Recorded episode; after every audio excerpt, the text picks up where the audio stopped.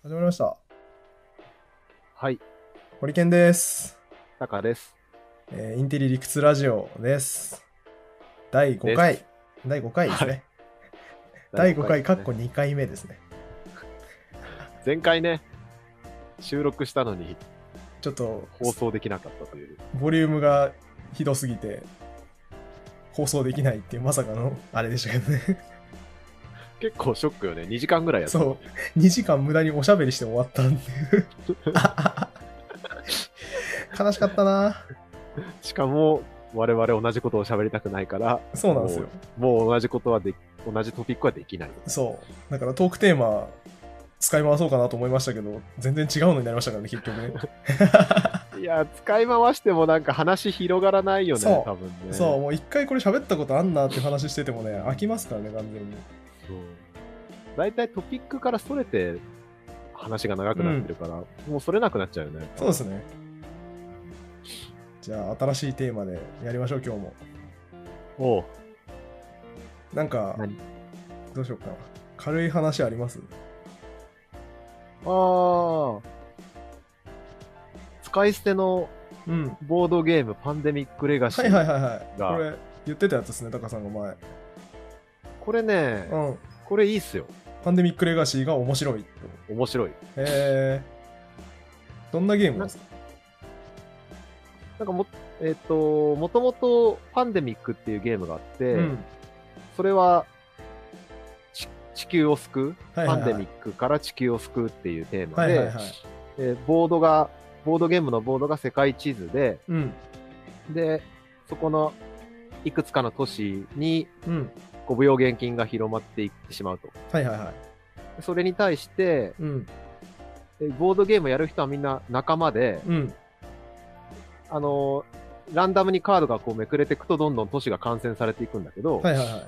それに対して相談して、うんどういうふうにこう対処していったら、うん。病原菌が防ぐのをえかか、拡大するのを防げて、はいはいはかつ、えワクチンを作って殺すことができるかっていうのい。を、なるほどなるほど。えーチーム戦でやるっていうはいはいはいはい。感じだね。なんうんで、よくあるボードゲームだと、うん。それぞれのプレイヤー同士が対戦って勝ち負けが決まることが多いんだけど、はいはい。パンデミックだと全員勝利か全員敗北か。おーああ、いいですね。なるほど、なるほなんで、殺殺伐としにくいっていう特徴があって、で、それは、パンデミック自体は、もう何度でもできるボードど。ゲーム。うん通常ボードゲームって、何回でも遊べるような仕様になってるんだうけど、ん。まあ、それはそうですよね。それに対して、パンデミックレガシーっていうのは、1年間を通して、うん。えー世界を救うっていうストーリー、ストーリー仕立てになっていて、はいはいはい。で、実、キャラクターとかいたりとか、いろんな、えー都市があるんだけど、うん。もうそこにシール貼ったりとか、カード破ったりとか、はいはいはい。もうそういうことしちゃうんで、一度しかできない。 すごいな、贅沢ですよね、なんかね。贅 沢そうそうそう。一度しかできなくて、ストーリーも、うんなんで、わかんないんだよね。全員わかんない状態で、はいはいはい。ストーリー、伏せてあるストーリーカードがうん、自分たちの選択によってめくれていくので、うんうん。あのーまあおん、一度やっちゃうと、もうストーリーも知っちゃ知っちゃうんで、はいはい本当に、え一度きりそっか。のゲーム。なるほど。どうせストーリーがあるから、もう一回しかやらないから、カード破ったりしてもいいよね、と。あ、そうそういそう、こともうですよね、やっぱね、何が起こるか一回知っちゃうと先読みできちゃうから、そっか。実際は自分たちが取らなかったルートだとどうなるのかってういうのはんうん。わからない。なるほど、なるほど。まあ、あれですよね。世界と一緒ですよね。あ、そうそう、世界と一緒。もしもはないわけですよね。そうで、これがねう、ん。は結構良くて、いは今、今、パンデミックレガシー1と2がは発売されていい。てう、ん。で、1をやったわけよ。はい。一番初めに。うん。でそれは僕はイベントにして、うん。あの、一泊二日の合宿形式ではいはいはいや。ったのよね。はい。でププレイ時間がさ、アマ、アマゾンで売られてるところの表記だと、うん。 12時間で書かれてたのね。長え な。すげえ長えっすね。はいはい。でなんで12時間だから、うんあの、おすすめのよくある遊び方は、うん。気の合う仲間同士、うん。まあプレイマックス4人なんだけど、はいは4人グループで、い。うん。まあ、1回2、3時間で集まるのをうん、 4回ぐらい繰り返して終わるわああ、間を置けってことですかけ。オケってわけじゃないけど、はいはあの、1回3時間ぐらいの時間を取ってさ、まうーんた集まる口実があるじゃん。い。ああ、確かに確かに。あれとつ途中だから、もう一回やろううぜん、また来月じゃあ、うんこのメンバーで集まってつうん続きをやろうみたいそうですね。な。っていうのが一般的らしいんだけど、はいはいはい。まあ、僕はちょっと田舎に住んでてなかなか集まる、うん。まあまなあ、そこま同でじ人と何度も集まれないんで、うん。こう合宿形式でやったわけよ。だから12時間ずっとやるってことですよね。そうそうそう、1泊2日、12 え時げ間つねえな。はいはいはい。やったらうさ、ん。全然終わんなくて、はいはいはい。一泊二日、あの、12時間じゃまず終わんない。あ、多そう分なんですね。 20 24時間ぐらいかかってんだよな。アマゾンの表記の誤差えぐくないですか なんかね、一応1ゲーム大体1時間で見積もられてて、はいはいはい。で、1年な、1, ヶ月ずつうん。進むのよ、シーズンが。はいはいはいだから12ヶ月だからうん、 12時間みたいななるほど。な書きるほ方がされてるんだけど。ど、なるほど。 1月から始まって、12月で終わるわけよ。うん。うん。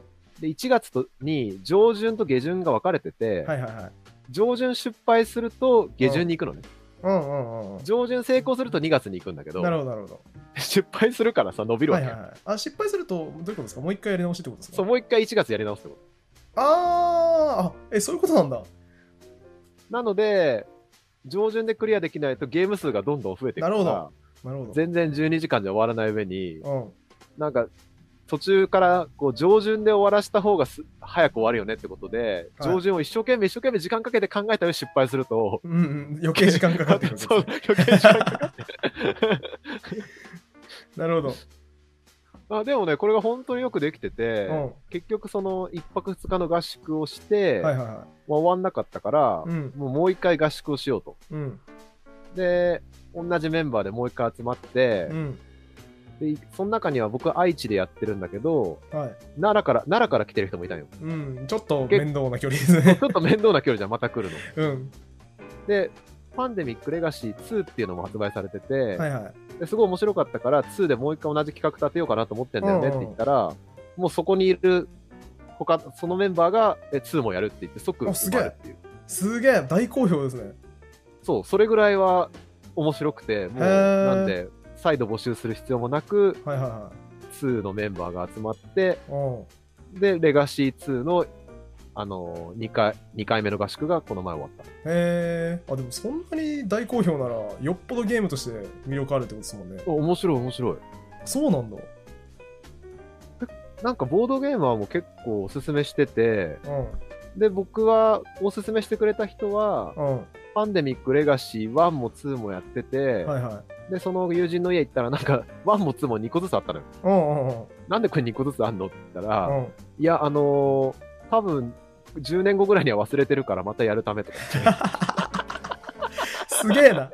そん時にまた変えようっていう気しますけどね。いや、あのね、1とかもう手に入んなくて値そっか段上がってんよ。あー、なるほど。出1た。も2も定価じゃもう手に入らなくなっはいはい、出たボードゲーム絶版になって値段上がる現そ象。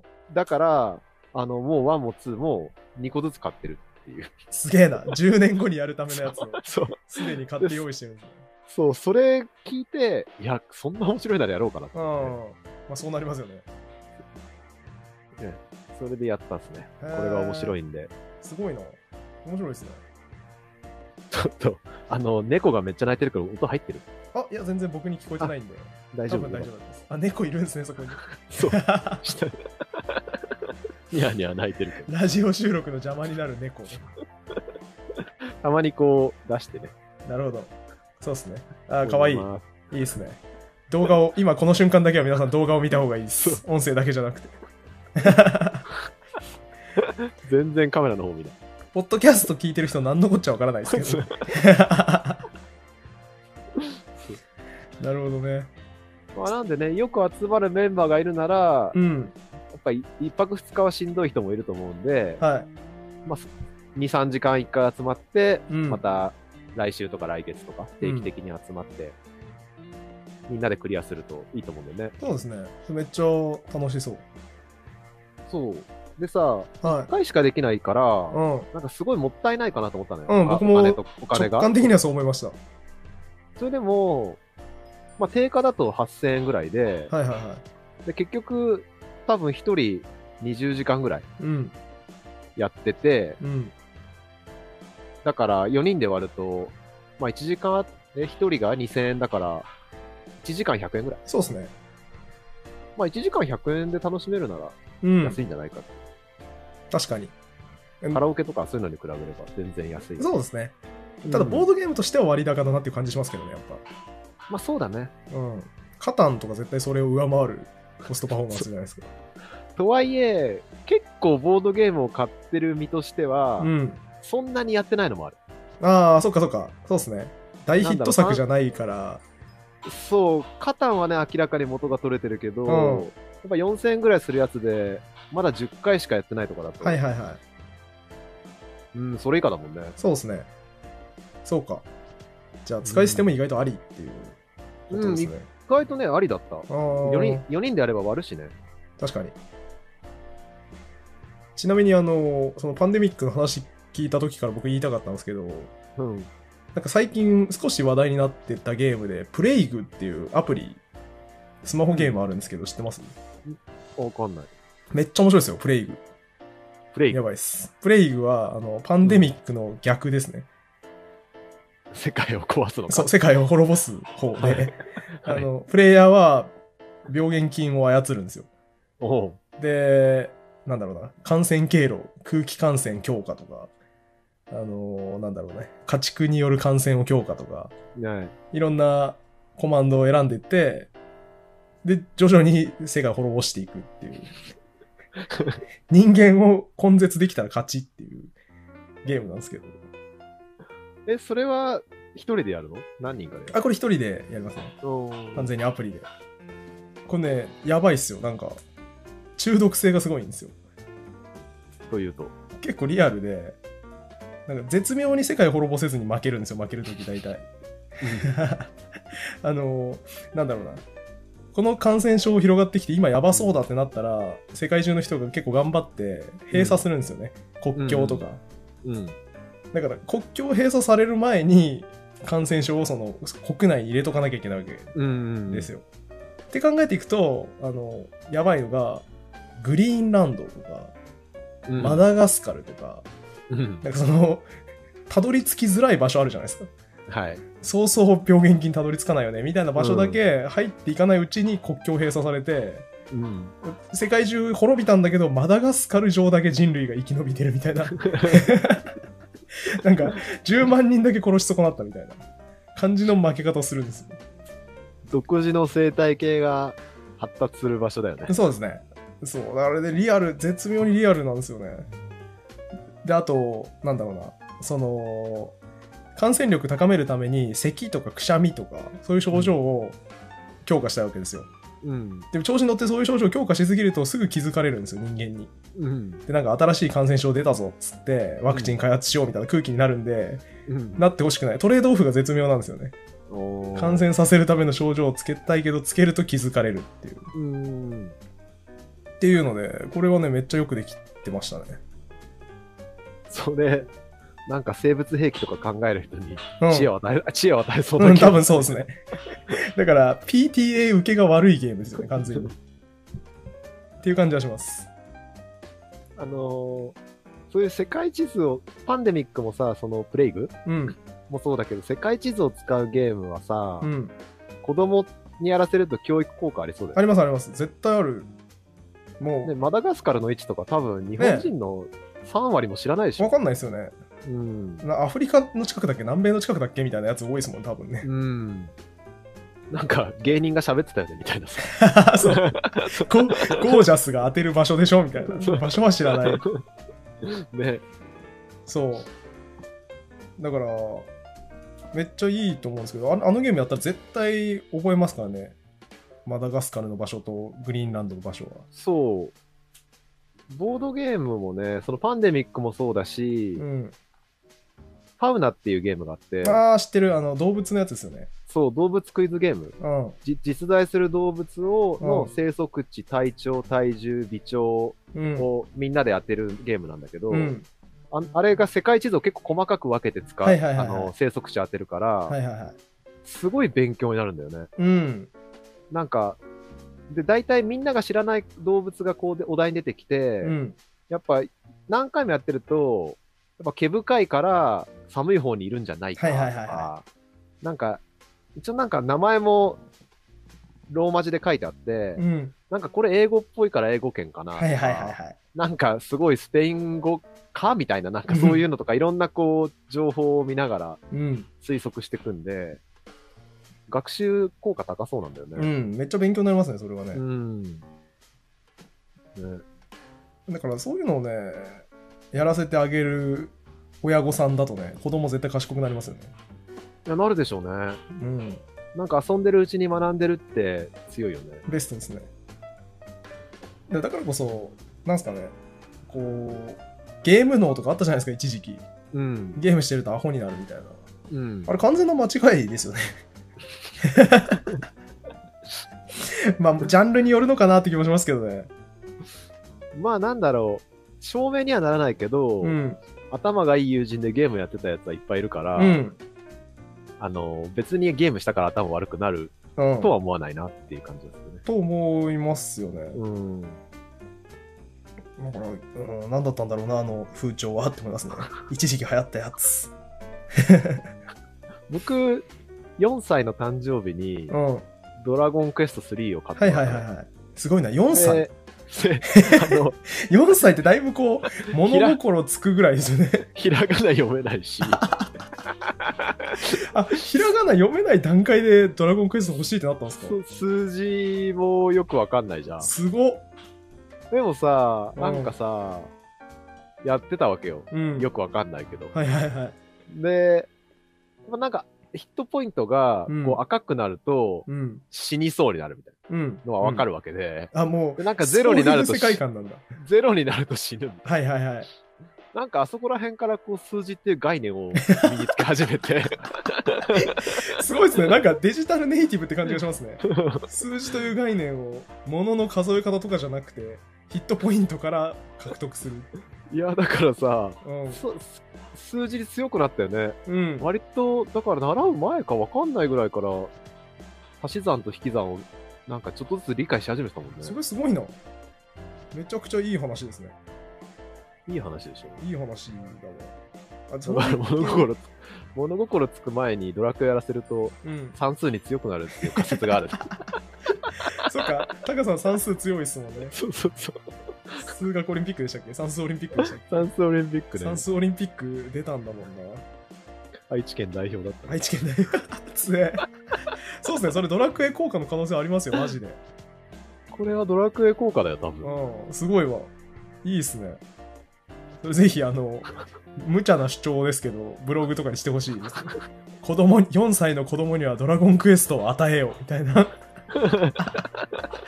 本当か、それみたいな。なんだろうね、サンプルが1なのが弱いよね。サンプリンなのが ね。いやだからそれやらせたいですもんね。観察したいですもんね。4歳の子供に与えてみてどうなるか、みたいそうだよね。な。うん。もしかしたら算数オリンピック出るかもしれない。全員、全員出るかもしれないです、サンスオリンピ ック。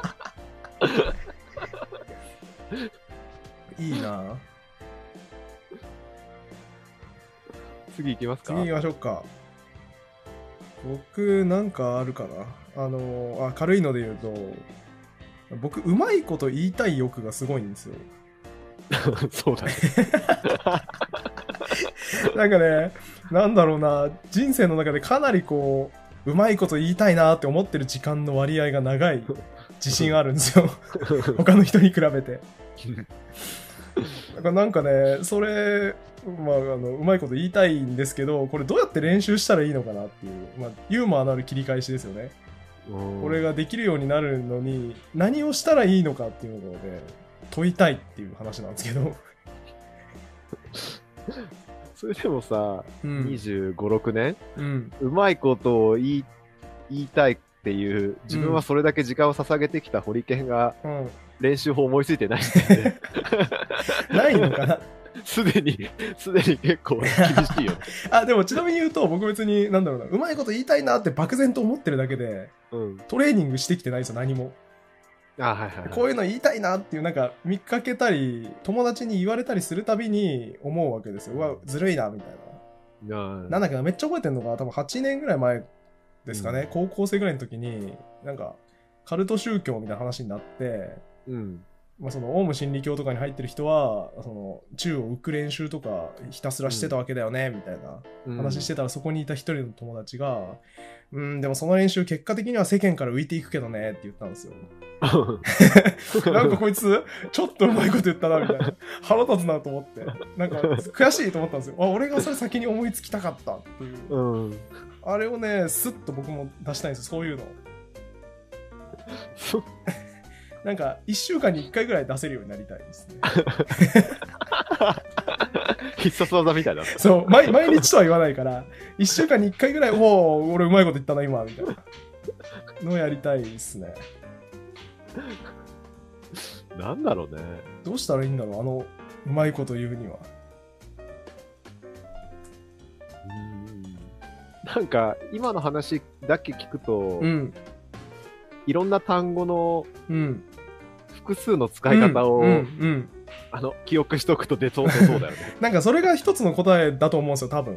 うん。あのーあれいたじゃないですか、ねずっちっていう、ねずっちですっていう、あれ、 どれあれ、あのー謎かけですね、A とかけて B と解く、その心は何々ですっていうのが、すごい素早くうまいこと言えるっていううん芸人さんで、多分6年ぐらい前にすげえ流行ったんですけど、うん。 覚えてない、っていうか知らないですか知らない。テレビ見ないっすね、全く。見てない、知すらない。ごいな。まあ、っていう人がいたんですよ、一世を風靡した人。うん。そいつ曰く、なんかその謎かけは結構簡単で、うん。あのーダブルミーニングの言葉うんうん。なんかその、なんかお題言われたときに、なんだろうな、えっ、と、スポーツって言われたとするじゃないですか。うん。そしたら、2つの意味で取れるスポーツ関連の言葉を探すんですって。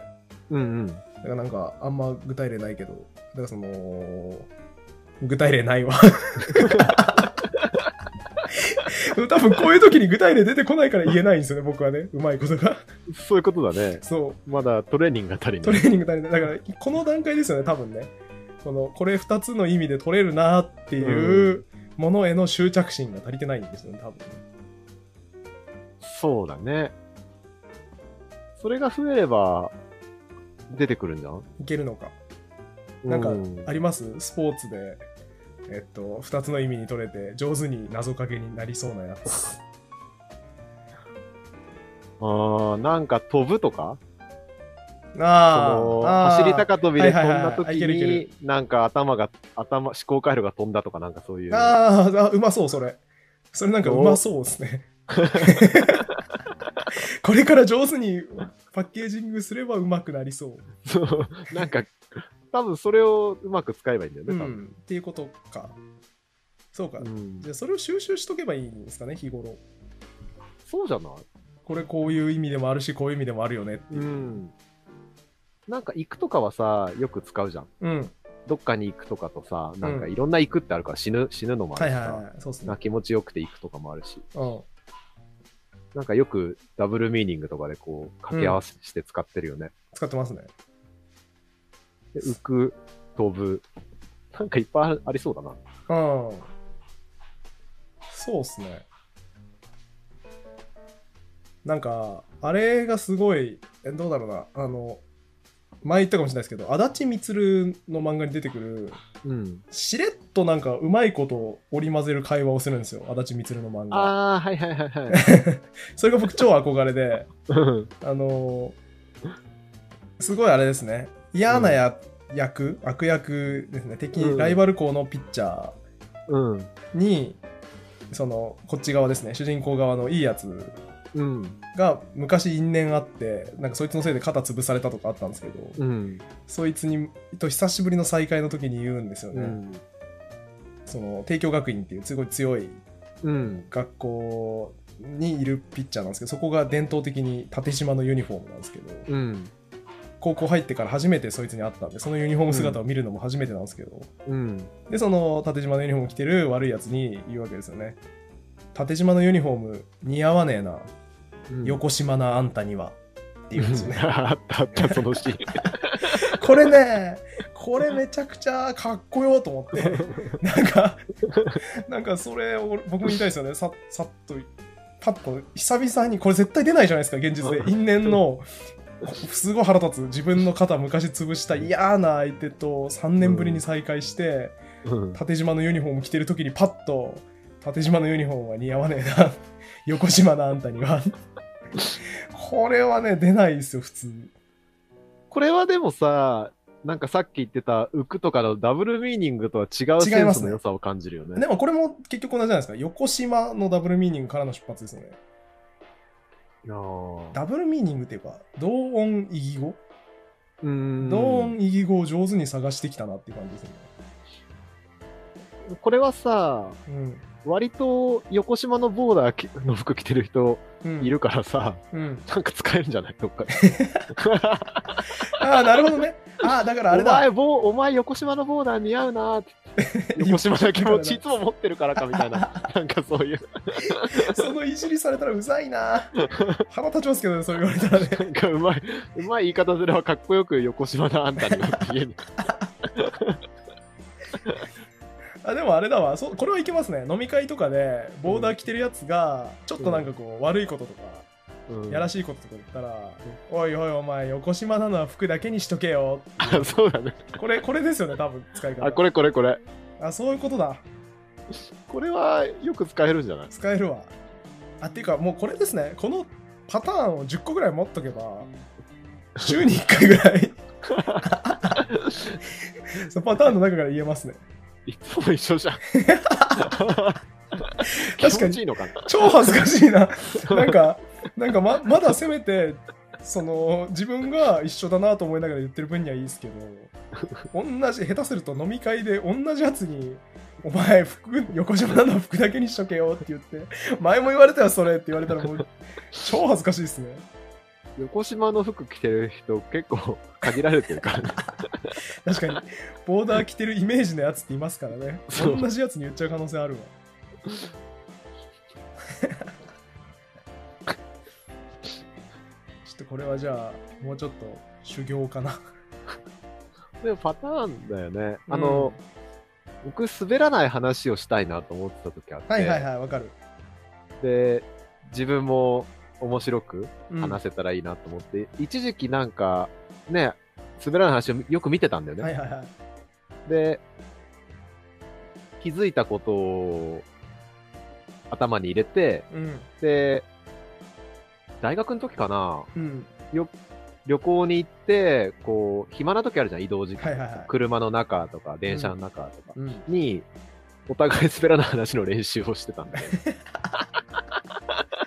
すごい、なんかいいっすね。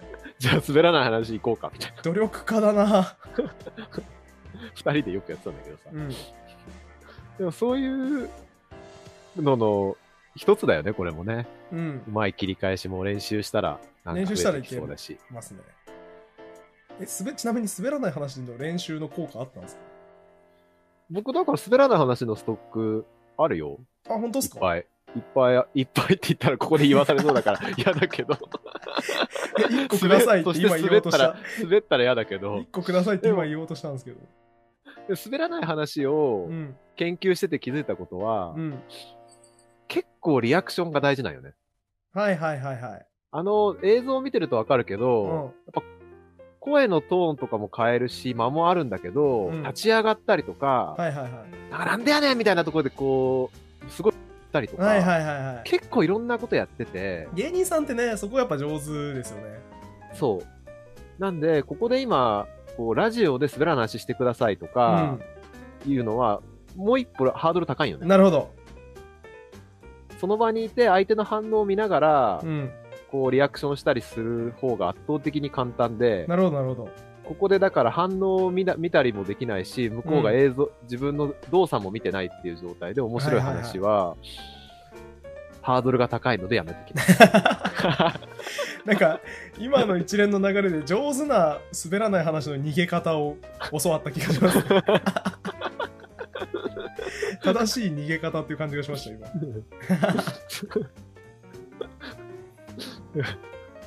ラジオだね。ど、どれがいいのかわかんないな。なるほどね。うん。それでもね、この前の、なん、あれおしっこの話は飛んだんだ、飛んだのか。ああ、前そう回。か。前前回回だなんなで、。それは結局放送できてないです。でもね、あれもストックに入ったもんね。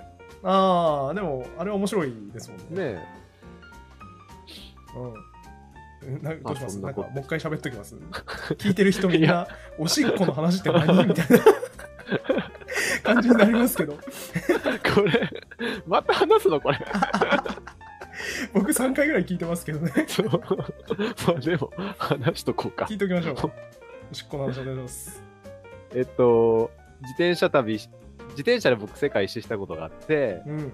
で、パタゴニアっていう、すごい強風で有名なえ地方があるんだよね、うんエリアか。それが南米のうんうん一番南のアルゼンチン、チリうんにまたがる、えー南北に1000キロぐらいの、1000 2000キロぐらいの間かな。いはいまあ、そこら辺がパタゴニアって呼ばれてて、うん。毎日台風のような風が吹いてますと。うん。で、地形としては草原で、うん。もう風が通通るばかりのところで、うん。どれぐらい強いかっていうと、自転車漕いでる時に、向かい風の時時速が4とかしか出ない。うん。めちゃくちゃ強い風ですよね、それね。めちゃくちゃ強い風だ台風し、だね。あのーじゃあ歩いても一緒かなと思って、降りてうん歩くと時速3ぐらいしか、 すごいな。でなんならこう自転車、荷物をつけた自転車をまたぐ時には、うん。こうまたごうとしたして片足になった瞬間に風に煽られて倒れる、転ぶみたいなうん。くらい風が強いですよと。大事ですね、完全に。で、ちょっとおしっこの話行く前にうん、もうネタが出てる、出てる先に出てるんだけど、 はいはあの、あの、コーンフレーク食べた話をするとい。、うん。そのあ、えーアウトドアやって、えー自転車旅してて、うん朝ごはんにコーンフレークうをんこうフェルっていうアウトドアの鍋にうんうん。入れて、で、牛乳に浸して、うんこうスプーンですくって、口元に持っていくと。うん。で、その時に、結構多くの人が見てな、見ずに口に入れてると思うんだよね。うん僕も、もう慣れてるから、こう見ずにこう口にスプーンを持ってって入れたら、はいはあれなんもないぞと。おかしいなみたいな。うんもう一回やってもないぞと。うん。で、こう改めてスプーンのを見てると、コッヘルとスプーン、コッヘルと口の間にスプーンがいた時に風で全部コンフレが飛んでるっていう。このね、わずか数十センチの隙間で全部持ってかれてるわけですね。 そう、牛乳含んだコーンフレークが全部飛んですげえなて、結局コッヘルに口つけてうん。飲むしかないみたいな。うん。まあそんな場所で、えー、そう、あの、町と町が3日ぐらい間、えーみ町と町を自転車でこう抜けるには大体3日ぐらいかかってたんだけど、はいはいはい。まあ、当然その間にはトイレもないわけで、うん。じゃあどうやってこう用を足してたかっていうと、まあ、大草原、人もいい,、人もいません、羊ばっかですってはいいはういはい。場所なんで、あのーまあ、そこら辺でタッションするわけですよね。うん。で、僕はアウトドア経験結構豊富なんで、風上、風下を確認してうん、風下を向いてタッシ懸ョンし命ま。ですすね。で、いつものようにこう、チャック下ろしてタッションしたら、うん。かえー風向きが急に変わ って、あの自分の正面が顔にビャビャビャビャってかかるっていう。汚い話だな。いやえ自分の自分の正面自分の顔にかけたやつおるみた いななかなかないですかね、それはね。で結構ぬくいっていうのがね学びの 学びの一つだよね何の知見や、それ。まあそれで学んだんでうん。 2回目はうん。膝立ちにしたんだよねうん。あのー立ってやるからかかると思ったんでそうですね膝立ちにしてちょっとこう地面に近づけば大丈夫かなと思ってやったらうん2回目もうんビタビタビタビタって顔にまたかかるっ ていう全然こう、考えた対策が功を奏さなか ったパターンでですね。さっき言った通りうん。あの町と町の間に3日かかるから、うん。で、自転車で旅してるんで、はいはいはい。水を3日分運んでるんですよ。うん。だいたい7リットルか8リットルが運んでる、うん。この貴重な食事と飲むのに使う水をうん。顔を洗うのに 使う。この、だいぶ無駄遣いしてますね。一生懸命運んでんのにっていうすごいわ。 のをやってて、最終的には、あの、大草原の広々した世界で、結局、代弁、和式で代弁する時のようなポーズでしょんべんを する。開放感はもういらない。開放感ゼロ。 まあさすがにそこまでね、地面に近づけば顔にあったっていう。うん。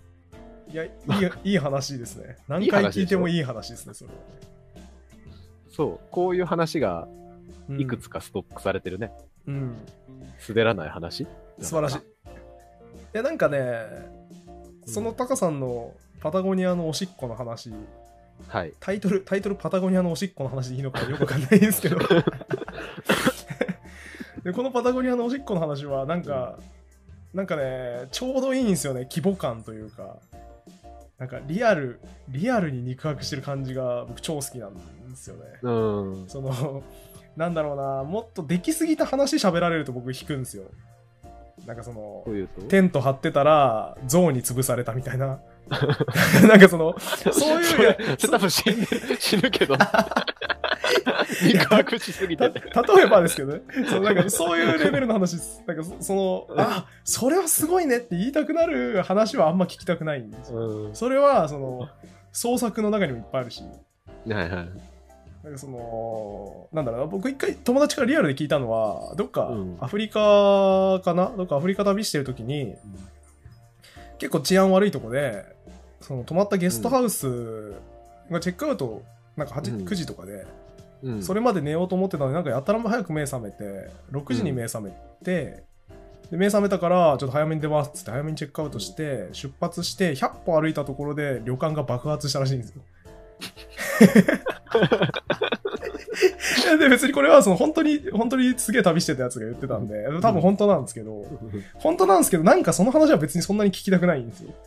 うん。あそれじゃないんだよ俺が求めてるのはっていうそそういうすごい話はそのフィクションの世界にいっぱいあるので なんかそういう話はそのインターステラーに負けるので結 局いやその話はすごいけどインターステラーには負けるよねって思っちゃうんですよでもそのパタゴニアのおしっこの話はやっぱインターステラーと比較しようとは思わないじゃないですかなんかあーなんかリアルリアルの延長線にある話だよねっていううん。気がするんで、やっぱその話好きなんですよね。そういう話をみんなしてほしいですね、旅人は。という。だからどこ、切り取るところがね、どこかによるよね。多分あるんだよね。旅してたら。うんうん。そういう話って。ね。そうですね。そう、だから多、分どっかしらはある、どっかしらにはあるじゃん。あるあるある。あるけど、なんか、すごい、過ぎちゃうというかさ、うん話すトピックにしないうん。じゃなそいかな。うそうそうそうそうそう。パタゴニアのおしっこの話とかは話さないんですよ、あいつら、旅 人。なんか面白いところ面白いと思ってないみたいな、なんか面白感度が変というかね、低いんですよね。旅人は。旅、旅旅、旅人。僕も旅旅人人だ。への偏見がめっちゃひどい。旅人コミュニティの人。旅人コミュニティの人で すね。そう、僕の嫌いなタイプの旅人は、本当になんかね、でそういうそのパタゴニアのおしっこみたいな話も持ってるはずなのに、なんかその、インドの人は優しいみたいな、はいなはんかおい。ばあちゃんにチャイごちそうになったみたいな、そして、ほんもない人情話みたいないらないんだよ っていう。っていうのが多いっすね。だから嫌なんだよな、旅だか人。ら、旅人コミュニティだから嫌なん ですよ。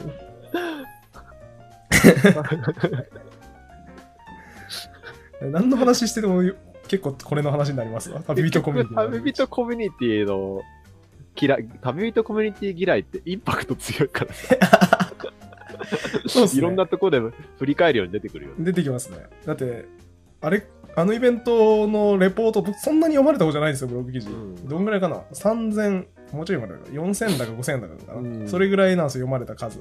うん。で数で言うと、その、バズったやつ、ウィークリー落合とかの40分の1とかなんですよ。うん。なのに、初対面の人から言われる度合い半端ないんですよ、旅人コミュニティ嫌いは。なんか、すいません、僕結構旅人なんですけど、みたいなところから入られるんですよ、初対面のやつ。いや、別にそんなに俺排斥しようとしないよ、初対面の人を。確かに悪口言ってたけど、僕も結構旅人なんですけど。それはもうほんとすいません。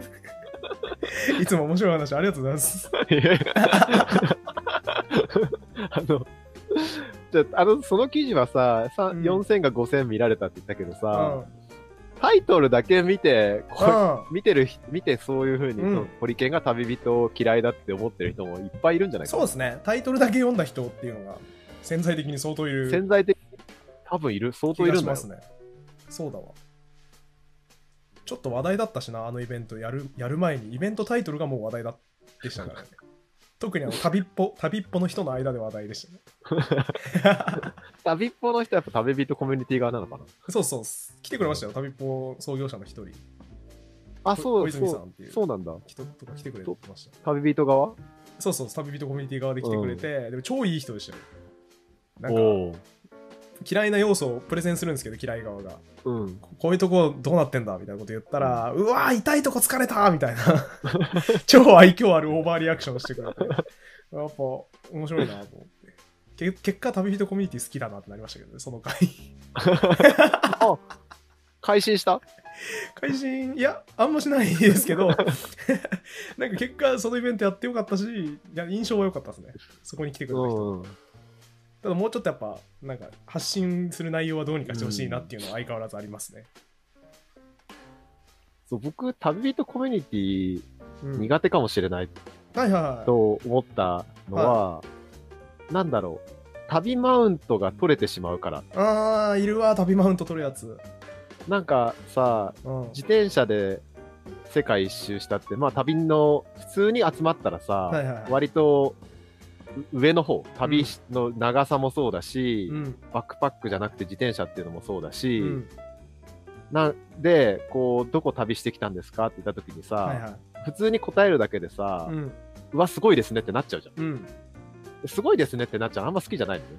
はなんか行くとさ、なんあか、この人すごいみたいになるのが結構嫌だから、はいはいなんはかい行き行きづらい。なるほどえタコさんそれ嫌なんですかなんかこの人すごいなーって扱われるの嫌なんですかというか、なんかその、その前に喋った人が、うんすごいなんか悲しそう。あなんか俺せっかく頑張って喋ったのに超えるやそつうとすぐ出てきちゃったみたいな特に、いや、特に自転車で旅した人がいると、本当になんか全部奪っちゃう感じがして、はいはいはいはいあのーこの前もあったんだけどさ、たまたまそれ旅人の集まりじゃないけど、うん趣味が自転車って言った時に、はいはあのーあ、どこ行ったのって言って、いやー、東京から四国まで行ってみたいな。ううんわー、すごいみたいな。うん なるほど俺世界一周したけどいやこれなもみたいなこれもう僕話しない方がいいだろみたいな。はっいはいはいそうっすねてなるじゃんうんで。そうななりがちだからさ、ああんまりいけ、あんまりいけないんだよね。 なるほどね。なんかでもその話結構、最級のマウントっぽいですけどね。 なんか、 なんか、その話を僕にしてるのは最大級のマウント感ありますよね、旅人コミュニティで。なんか、いや、俺が行くとみんなのお株奪っちゃうからさ、いけないんだよね。 これ自体がめちゃくちゃマウントなような気が一瞬しましたけど。そうな のかな気気づいてない。まあまあ、高さん今悪意なく喋ってたんで、うんあんまそうですけど、そうっすね。なんかそうとも取れるなって今思いました。じゃあ、もうこの話は終わろ終わろうか。 次行きますか。なんかあるかな。あ、タカさんのこれ知りたいですね。画期的な地方移住の方法を思いついた。う。あ、いや、これ、そう、そのままタイトルの通りなんだけど、うん、地方移住したい人って、うんまだそれなりにいるじゃん。うん、いる。都会東京でもさ、ま田す舎ねに住んでみたいとかさ。うん、で、ここ数年って、やっぱ割とブームだとだったと思うんだよね。うん、政府が地方創生を歌ってたし、そ歌うでっすねてるし、地域おこし協力隊とかも、うんもう、制度も始まったし、まだ東地京方でに消耗してるのとかもありましたしね。そうそうそう。 そう、その、地方移住したい若者も応援したりとか、 うん、たたえ、たたえるっておかしいけど、まあ、地方もうん、移住したい人取り合ってるし、うん、うん。で、まあ、それでもひとしきりこう、それなりの人が移住して、そうですね。で、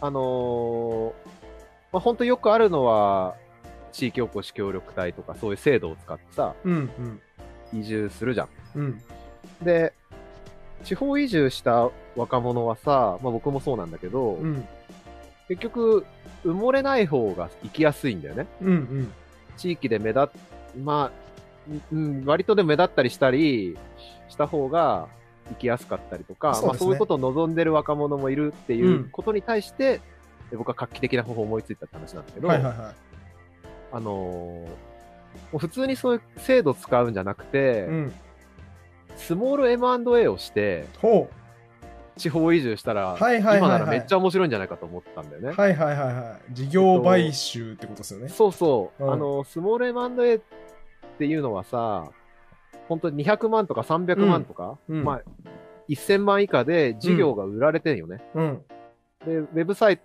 サイトとか、こうスモール M&A って検索するといっぱいサービスが出てきて、はいはい例えばコインランドリーとか、うん学習塾とうか、んうんまあ、ウェブサイトとか、もういろんなのがこう売りに出されて出るてますねので、今だったら、そのなんか事業を買収して、地方の。うんで、移住したら、うん結構面白いんじゃないかうんって、はいはいはそれは、おその面白さっていうのは、まだやってる人があんまいないっていう、うん一点に尽きるんだ けど、いあなんか特にいろんな要素を兼ねてそのシナジーが生んでとかじゃなくて普通に先駆者だから面白いっていう話ですねそう、今いないじゃん。うんでさ、そしたら、スモール M&A 起業家、はいはいはいあの、プロフィールにかけますよ。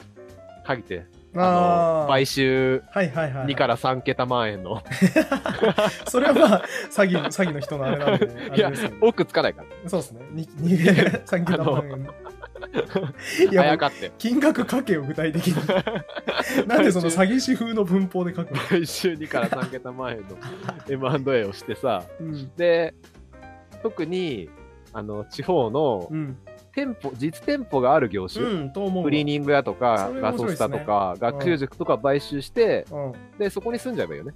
うんうんうんだからそうするとさ、あの、住居兼事務所的な感じで家賃もそうですね浮くし、あの、今後のキャリア的にも、うんすごいいいんじゃないかって思ったっていう。うんなんか直感的に は田舎のコインランドリーとかうんマジでなんだろうな商売成り立たなくなったから売ってるような気がするんですけど買って大丈夫ですかね えっと、 あの、そこの選定は必要だよね。うん、そうですよね。だから廃業の理由が後継者がどうしてもいなくて儲かってるけどまあ捨てようみたいなやつを買わなきゃダメですよね。そうそう、写真屋とかさ、うん。その、卒、卒アルの撮影を依頼されてるはいはいは写い真屋とかさ、そういうのだよね。うん。 ね結構虫のいい話というかそれを探すのが大変だなっていう印象がめっちゃあります。まあそこは頑張っていたまだあいまあたでも先駆者なんでそう。ですね確かに。でも、後継者問題を解決するっていう社会的課題、確かに。社会的順番が逆だな。社会的課題を解決するために移住します。うん。で、移住した時から仕事があります。はいはいはい。でそこで、とりあえず住むなら、家賃、あの、契約とかもいらないです。うん。で、スモール M&A 起業家って名乗れます、はいはいはい。新しい地方移住の提案、うん。ラライフスタイルの提案。できますしたらね。できますね。なんかその後のさ、人生生きやすそうじゃないなんかカリスマになれる感じがしますよね。するよね。するするする。これからしたい人にこう、コンサルとかわかんないけどさ、とか、うんいろんな人が相談しに来そうだし、うんなんか今なら、新しい地方移住っていう感じで、なんかいろんなところが取り上げてくるんですうよん。そうだわ。ああ、だって、もうやり尽くされてますもんね。その古民家を買って改修して、新しいゲストハウスやりますとか、カフェやそりう、カまフすェととか。かさ、完全にやり尽くされてるんで。協力隊とか、なんかいろんな制度とか、うん、なんか古民家改装系とか、本当もう出ま、出ま、出尽くしちゃったから、そうですね。スモール M&A って多分まだ見たことないからさ、確かに。に。だからなんかいけますよね。ツイッターの名前、なんとか、あっと、小さな会社を買って、田舎へ移住みたいなそうそうそうタそイトうルそにしう。て、本出せるしね。そうそう、移しょ住ぼするならい、しょぼい M&A のうん。やり方みたいな。 いけるいけるなん。いける。諸木 M&A して地方に移住するみたいなね。そうそうそう。いけますね。それ。それも書けるし、2回ぐらいやればもうなんかそれの第一人者になるんじゃないか。なれる気がする。なれる気がするな。まうん。あ、それ、めっちゃいいっすね。めんどくさいからやらないですけど。あれすごくない いや、地方誰かいや、それはホリケンがやるんじゃなうくん、て、いやわかるわかる。誰かやれ田舎よ。に移住したいうん。人が、今ならこれやったら、すごい行きやすくなるんじゃないかな。そうだわ。これは結構いいアイディアなんで、聞いてる人ぜひやってほしいです ね。あくまで自分はやりたくないけど。そう、僕ももうしちゃったからさ、うん。今東京いたらやるんだけど、うん。そうですね。誰かやれよっていう、あれがありますね。これすごいビッグになれる可能性あると思うんだよね。そうですね。いいわ。あのちょうどあれじゃないですか、トランビっていう、うん、知ってます、事業売却プラットフォーム。うんトランこビれが、うん。はい、あ、どうぞ。あ結構トランビがやっぱ今来ている感じがあって、うん。社長がこの間本出したんですよ。うん。なんか、なんだっけ、小さな会社を買いなさいみたいな。 うん、曖昧。それ結構前だよね。この 前。あれ結構前でしたっけえ半年前ぐらいじゃないですかあはい半年前ぐらいじゃないですかああ、そうかもしれない。多分。なんかそれ、うだからトランビ結構いけてるなと思って、なんか新規案件も結構毎日増えてるんですよ。うんうん。だからうまくいってんだろうなって。なんか、僕もなんか買いたいなと思ってしょっちゅう見てるん ですけどね。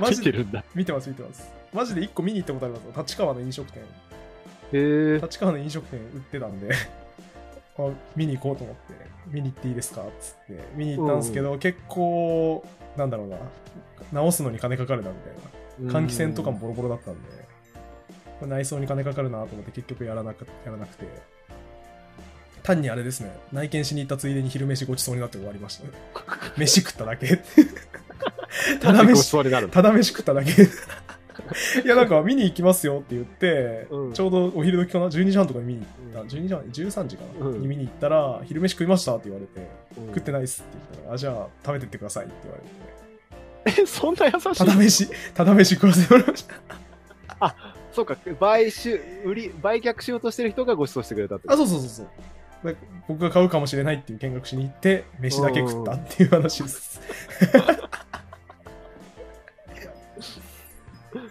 いや、僕もこれを思いついた時にいくつか調べた中にトランビもあったな。うんトランビもね、毎日出てていいっすよ面白いですよそうなんだ。しかもトランビの面白いところ、マイクロじゃないやつも出てるんですよ。なんか結構、売上高30億円、鉄鋼工場みたいな。 へえ。おお、すげえと思って。30売億。上高30億円ぐらいだと、いくらでも300億ぐらいで売るのかな。いやだって大したことなかった。3倍みたいな、売上が。おー2、3倍みたいな感じだった気がします。利益が少ないのか。多分。うーん。いや、僕が古民家宿高ハウスやってるじゃん。うん。誰か買わねえかな。 いや、もうそんな俗人性の塊みたいな事業買わないでしょ、誰も。いやいやいや、あの宿泊許可が取ってある古民家ああ、そだっからか。さそっか。ハード面がね、優秀なんです、ね、買ったら。らすぐ宿泊施設確かににできるところってそんなないんだよね。確かに多分そうだわ。で、庭にアースバックハウスがあるので、確かに。あれをきれいにと仕上げていたあ、だいて、確かに。あ、いるんじゃないですか、買うやつ。で、道具も、うん。アースバックハウス作るためのミキサーとか、いろんな道具うん。結構ある。多分結構数十万ぐらい、円分ぐらい。すごい。こういうやつあいるからるんじゃないですか。 200万ぐらい誰か買わねえかな。 200万結構きついな。200万ハードル高いですね。100万だったらいそうな雰囲気ありますけどね。まあでも、賃貸だからさ、うん。事業だけなんだけど、うん。あ100万でも買ううかな。んいや、でも100万なら、そのめんどくささ、許可取るめんどくささとか、あ、そうだよね。機材入れるめんどくささとか考えると、結構ありかなっていう気します。集客できる自信があれば全然いけると思うんだよね。ねえ、え、てか何すか、売りたいんですか いや、なんか、事業売却したっていうとかっこいいじ ゃわかるわかる。ん。なんだろう。スえスモール M&A する前に、うん。自分の事業を売却してスモールはいはいは M&A いして起業移住したら、僕も面白いかなと。かっこいいですね。ね。僕もなんか、起業家界隈でたまにドヤ顔しますからね。あ、俺、家入さんに事業売却したことある から。たまにそういうドヤ顔します。できるよね。できるできる。なんか、なんか一個売ったことあるとドヤ顔できますうね。ん。それがイエーリさんっていう有名人だし、そそれはかなり強いよね。う、強いっすね。ただ、売却っつってもあれですけど、120万とかですけどね。そんなウェブサービス売ったみたいな顔しちゃ本当はいけないですけど、 いや、売却したっていうね。そうですね。金額は言ってないから別に。 3桁万円の売却をしたっていう。 3桁万2位円かをら、2位から3桁万円の事業売却をしたことあり。ぼかしてもかっこ悪いわ、3桁万円は。 プロフィールに書こうかけるか、ああ、確かに。書いてもよかっお今なら面白いよ。た。でももう旬過ぎた感ありますね。あの時すぐ書いとれ、 書いとけば聞。きたかったな。2から3桁万円でイエイリさんに事業売却したことがあります。 じゃ面白い人が取り上げてくれたらバズったかもしれない。確かにね。そうですね。お、1時間ぐらい経った。終わる方向にしますあ、あの、トークテーマに上げてないやつなんですけど、うん、僕今猛烈に言いたくてしょうがない話していいですか どうぞ。あの、デイリーポータル Z っていう僕がもう20年近くずっと好きなメディアがあるんですけど、うん。もうずっとひねくれたことやってるメディアなんですけど、なんかそのたい焼きくんに防水コーティングをかけて海泳がせてみたとかたい焼きくんたい焼きだなたい焼きに防水コーティングさせて海泳がせたとか、えー食べられませんの小袋と全く同じデザインの食べられますって書いた小袋をデザインしてそこにふりかけを入れて食べてみるとか、そういうのを延々やってる、本当デイリーポータル Z 好きだなと思って毎日見てたんですけど、本当に昨日出た記事で、うん。やられたっていうか、なんかこれこそが面白い人の着眼点だよねっていうのを見てめっちゃ悔しくなった、久しぶりに。うん。デイリーポータル Z20 年同じテンションなんで、あんまり悔しいって思うことないんですけど、昨日は久しぶりに悔しかったんですよ。それが、街中でプラスネジを見つけて不安になるっていう記事なんですよ。全然わかりません。これもう本当にすげえなと思ったんですよ。うんあの、プラスネジって、意外と街中のいろんなものが止められていると。うん。それプラスネジでいいのっていうものが結構あると。うん。具体的には、あの、電車、うん電車の車両の中のあの、金属の掴むとこあるじゃないですか、手すり。うん。あれ、接合部分、プラスネジで止まってるんですよ。おおだから、 あれ、俺、家からプラスネジ持ってきたら、ー。これ取っちゃうけどいいのって いう話なんですよ。 確かになと思って。うん、で、電車は意外となかいろんなもん、ね、プラスネジで止まってて、網棚とかも全部プラスネジで止まってるんですよ。うん換気扇の蓋とか。うんうんうんあと、なんだっけな、あの、ドア、ドアがガシャーンって開いたところの、その下の足場の金属のとこあるじゃないですか。うん。あれもプラスネジで止まってるんですよ。うん。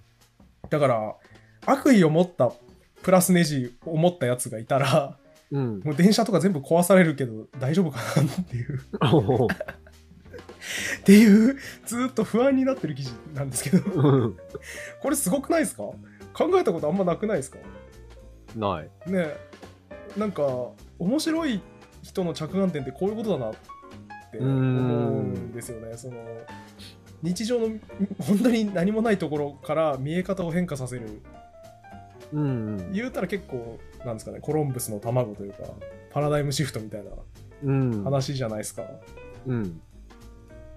なんかねこれが本当の役割だよねウェブに関わって面白いコンテンツを発信する人の役割だよねと思うんですよね断じてその、なんすかスライム風呂に入るとかなんかメントスコーラやるとかそういうことじゃないと思うんですよその面白い人の役割ってその常人が目をつけられなかった今までになかった発想を切り開いて人々の世界の見え方を少し変えるとか広げる、がなんかウェブクリエイターかなっていうのを昨日ずっと思って悔しかったっていうのを急に思い出して喋りたくなりましたそうだね。 やめてその4文字で終わらせるのやめて人の情熱あふれる主張を4文字で片付けないでくださなんだろう、どこまで分解できるのかっていう企画やってほしいけどね。電車をプラスネジで。いああやってほしい大事なところはさすがに違うのかなまあそうでしょう側ぐらいかなさすがに外装全部プラスネジでばらせたら、おい、マジかってなりますよね。そんなもの走らすな、鉄道会社って思いますよ。ねとはいえ、じゃあ何で止めるんだろなんか、工業用の、こう、ごっついやつじゃないですか。う。はいはい。六角なんちゃらみたいな。うんうん。なんか、ああいうので止めててほしいですよね、本当は。六角でもさ、六角持ってったら確かいいんにじゃないあ、だからそう、いう意 味では。確 かに。確かに。確かに。あ、でもなんか、ハードル全然違いますよね。プラスドライバー用意してくるハードルと、うん六角レンチ用意してくるハードルだと全然違う。じゃないですか。もう悪意を持った人が外すから さ、一緒じゃない六角レンチ持ってくるのと、プラスドライバー。だから多分、言いたいこととしては、その、そんな庶民的なもので止めてええんかっていう話だと思うんですようんその記事で言わんとすることは、その、なんか、バラすのありきだよね、みたいな。民間の人がバラすのありきだよね、か。そうなんだけどさう、ん。ただ、カバンに、ね、プラスドライバーが入ってたから、あ、外せるじゃん、外そうとはならないわ けで、ならないですね。そういう悪意への対策っていう観点だと、うんで、、それでいいのっていうのだと六角でも変わんないからさ、うん。確かに。なんかそこら辺のセキュリティの、あうん。セキュリティ的にもさ、驚きがあるわけじゃん。そうですね、そうですね。そういう意味では、じゃあか何に使うんだろうね。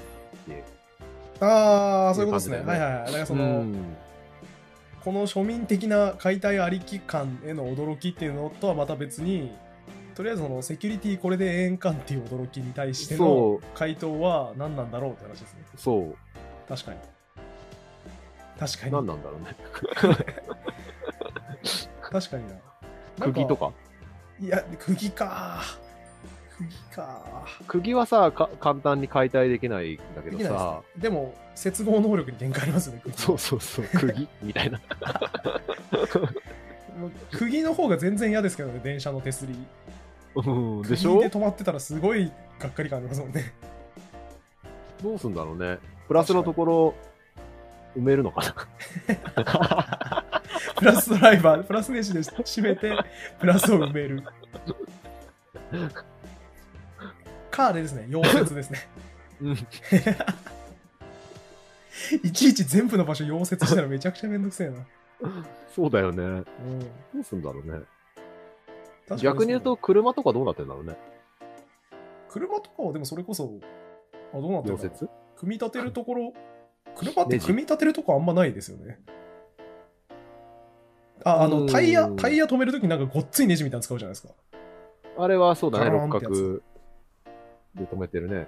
六角、六角っすかタイヤって。六角あれ違ったっけわかんないです。なんかろ、ろろ六角形になってるやつだよね。六角っていうんじゃないのかな。あ六角形でしたっけカパってさあそこ止めるカの。パってこうホイールカバー外すとうさ、なんか4つぐらい、ん。止めるやつありますよね。うん、六六角角ののネネジジああっってこうへえ。外すよね。あ、そっか。じゃああれも別に専門的なやつじゃない。うーん。でもなんかあのレベルの六角で止まってたら安心感あるじゃないですか。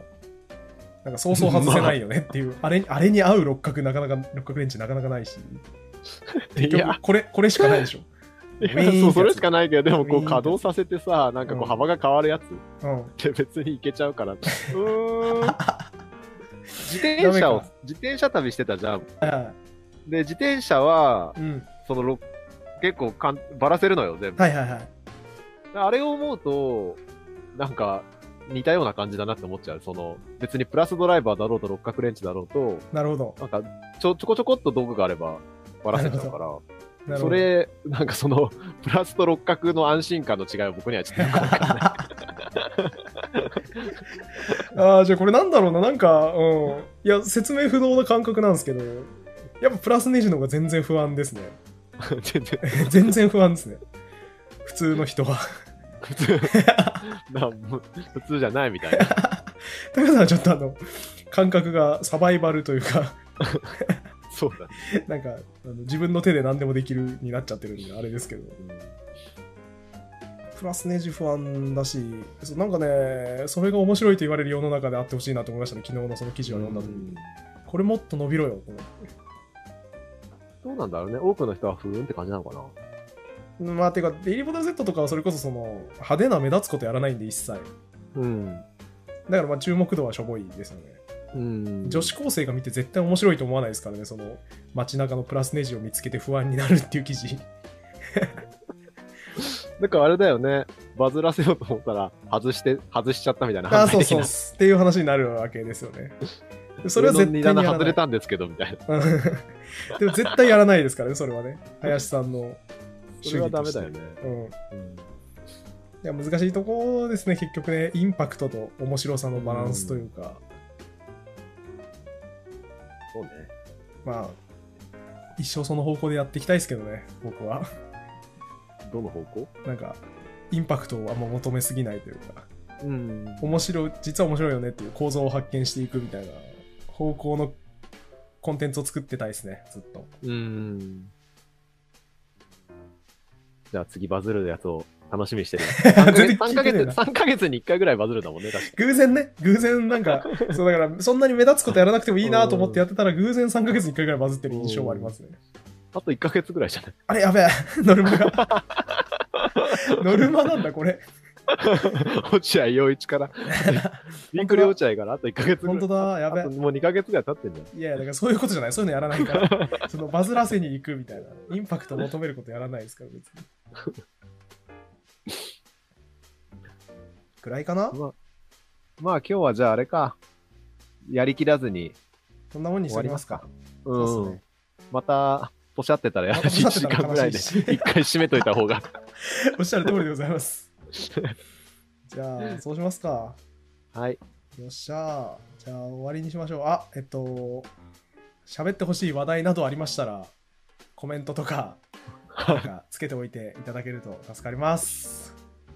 大喜びするからね。お喜びするからね、ほんとそうっす。大喜び。あそあうれこれについて喋ってくださいって言われたらねあでもちなみに前あのあの話題くれた人いたじゃないですか結婚観について喋ってくださいっていう、あの人からその後メッセージ来て、うなんかありがとうございました扱ってくれてみたいなうん。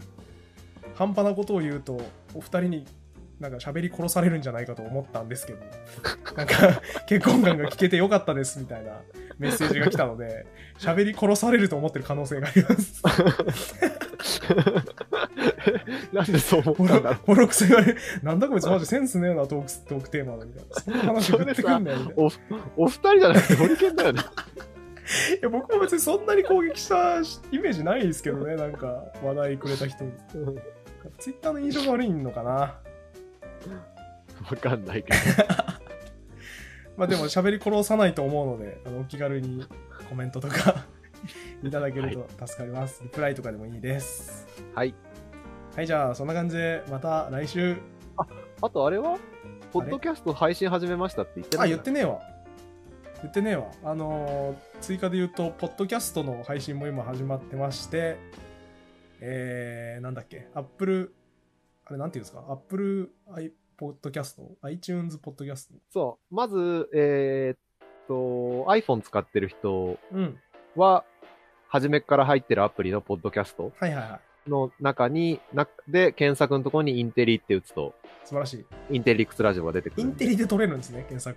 インテリで撮れてました。おー、素晴らしい。じゃあ、なんで iPhone の人は、ポッドキャストを押して、インテリって検索してください。で、Google の方は、うんなんか出るのと出ないのがあるって聞いたんで、うん、そう、よくわ僕かりもなまんかせん調べたんですけど、うん、 Google の方のポッドキャストあれなんですよ、登録制じゃなくて、うん Google ボットがその RSS フィード見つけたら勝手に登録してくれるらしくて、うんうんなんか結局なんかそう Google のボットが見つけてくれるの待ちみたいな感じっぽいです、ねうんだからしばらく待ったら Google ポッドキャストでも聞けるようになるかもしれないです。そう、ポッドキャストのいいところは、先にダウンロードできることかな。なるほど。なんで、Wi-Fi、んギガ数を減らしたくない。はいはい通信のあれ容量を減らしたくない人は、Wi-Fi とかつながるところでダウンロードしておいて、なるほど。ことで聞くといいかなってい素う。晴らしい。じゃあぜひ皆さん家でダウンロードして、外で聞いてくださ い。購読、購読ボタンを押しといていただけるとね。多分、そう、多分僕らにも分かるんで何何人登録なのかそう、なんかね、初めの方で、たくさん聞かれたり、ひょ高評価がいっぱいつくと、ん人気のポッドキャストっていうところに表示されおて、すごいいいらし いよ。曖昧情報が全体的に曖昧いいらしいっていいっすね。たくさんの人が、あの、目を、目に留めてくれて、うん。え僕らが嬉しいっていう。嬉しい。なので、高評価とか購読とかをしてもらえると、ぜひお願いします。。テンションが上がります高評価と購読をよろしくお願いします。はい。じゃあそんな感じで、はい。また来週。また来週。はい。はい。バイバイじゃ。あね。バイバイ。